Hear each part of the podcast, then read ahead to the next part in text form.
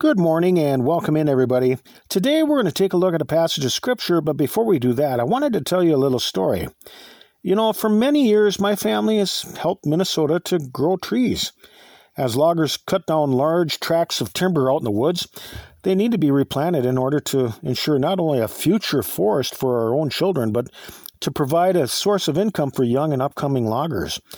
We've picked thousands of pine cones, so many that during harvest time we occasionally see them in our sleep. When Andrew and I head into the woods, there are numerous foresters and loggers who have been very helpful in our effort. And back home, everybody pitches in as cones are picked from the branches, eventually being bagged up and delivered to the state nursery down by Badoura, Minnesota. In their warehouse, they will extract that seed to grow seedlings or use the seed to airdrop uh, over hard to reach areas. But as we pick pine cones, we need to find the ones that are the best. We need to pick the ones that look like that they're going to have good seed in them.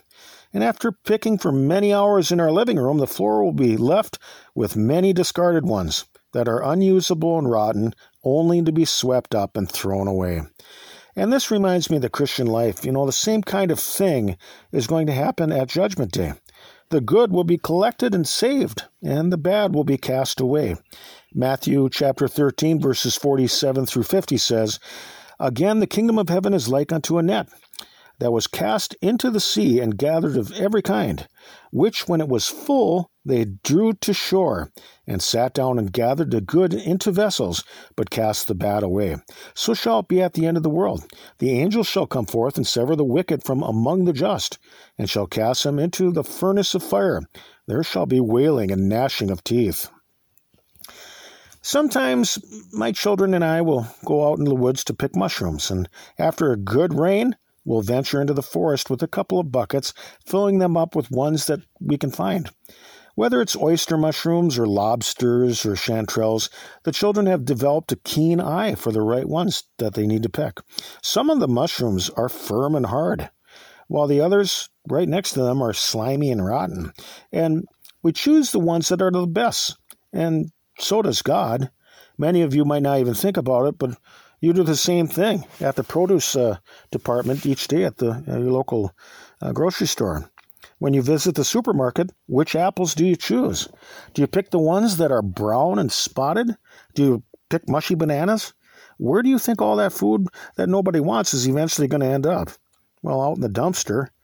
The same thing will happen at Judgment Day. The weeds will be burned up and destroyed, but the wheat will be gathered unto life eternal. Look at Matthew 13, beginning at verse 24. It says this Another parable put he forth unto them, saying, The kingdom of heaven is likened unto a man which sowed good seed in his field. But while men slept, his enemy came and sowed tares among the wheat, and went his way. But when the blade was sprung up and brought forth fruit, then appeared the tares also. So the servants of the householder came and said unto him, Sir, didst not thou sow good seed in thy field? From whence then hath it tares? He said unto them, An enemy hath done this. The servants said unto him, Wilt thou then that we go and gather them up? But he said, Nay, lest while you gather up the tares, you root up also the wheat with them. Let both grow together until the harvest.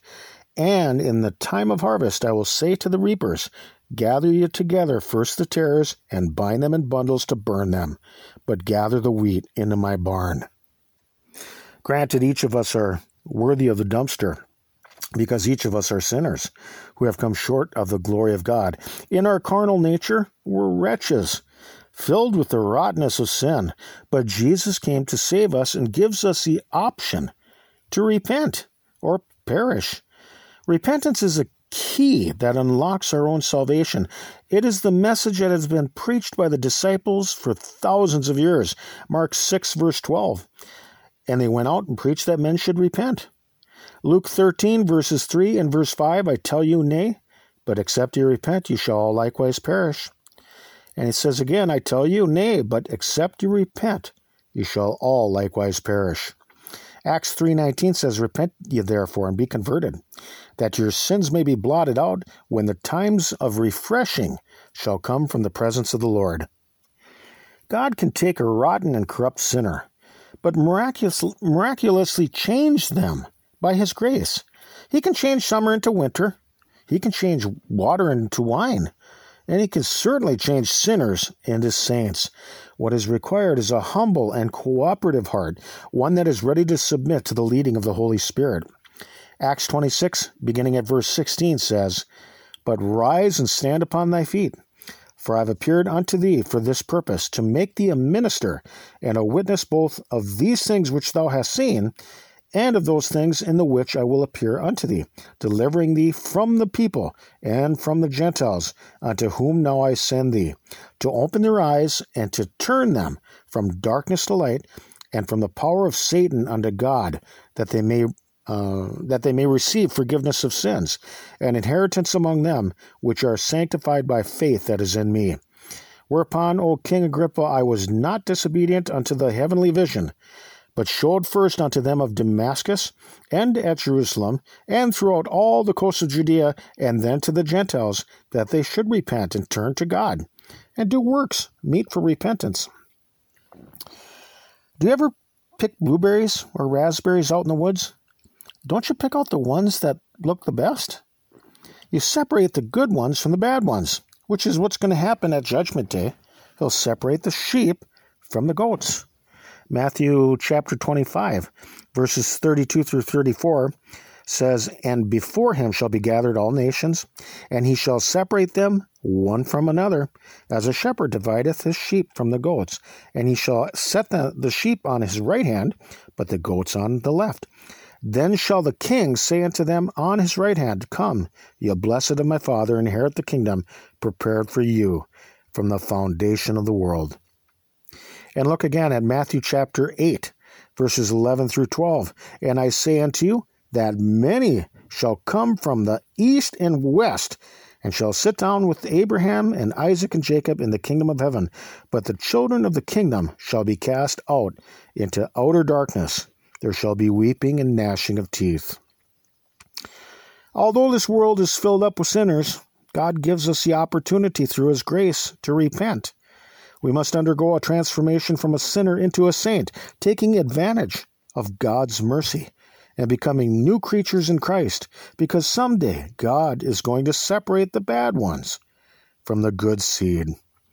So let's think about these things for right now. We can be found on your web browser by searching TLKJBC, where you can find uh, our diaries distributed through various platforms. We're not associated nor affiliated with any other religious groups. You can get our entire podcast feeds directly along with transcripts at tlkjbc.com. Or I suppose that you could find us somewhere up here in the great northern Minnesota woods. Peace to you, and Lord willing, we'll talk with you some more tomorrow. Till then. Bye bye, everybody.